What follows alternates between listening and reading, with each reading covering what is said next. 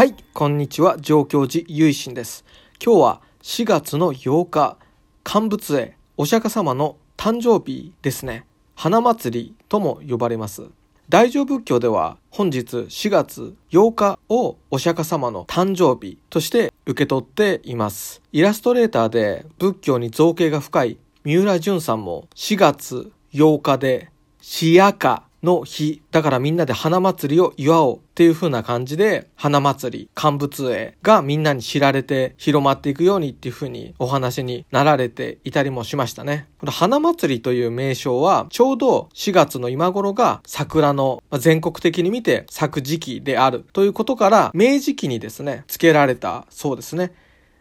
僕と同じく、えー、新州大谷派のお坊様が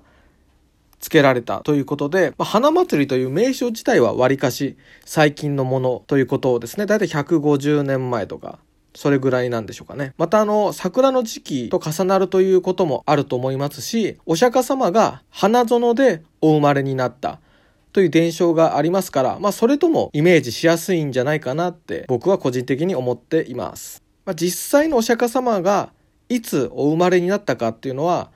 大乗仏教と上座部仏教でもおそらくその日にちが違ったりするでしょうが僕たち日本仏教大乗仏教の信仰者たちは本日4月8日をお釈迦様がお生まれになったブッダがお生まれになった日として受け取って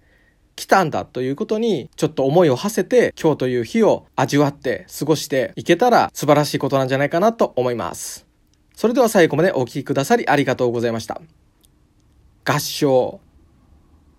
何万ダブ